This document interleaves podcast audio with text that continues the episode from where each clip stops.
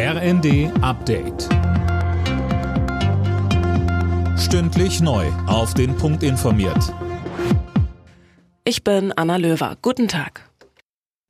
Die Züge bei der Bahn rollen schon am Montag wieder. Die GDL beendet ihren Streik vorzeitig. Mehr dazu von Anne Brauer. Bahn und Gewerkschaft sitzen wieder am Verhandlungstisch und die gute Nachricht für die Bahnkunden, das bedeutet, dass die Züge schon einen Tag früher wieder weitgehend nach Plan fahren sollen.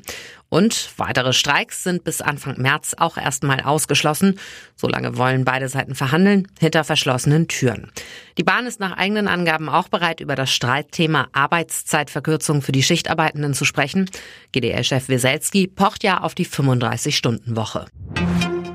Zigtausende Menschen in Deutschland demonstrieren auch an diesem Wochenende wieder gegen Rechtsextremismus. Vor allem heute am Holocaust-Gedenktag. Vor genau 79 Jahren wurde das KZ Auschwitz befreit.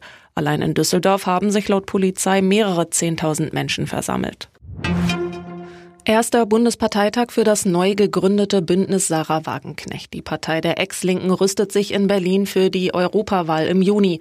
Und die Parteigründerin nutzte ihre Rede gleich mal für einen Rundumschlag. Uwe Schimonek. Die Ampel, die dümmste Regierung Europas. Und Friedrich Merz düst im Privatflieger durchs Land und wäre bestimmt nicht das kleinere Übel.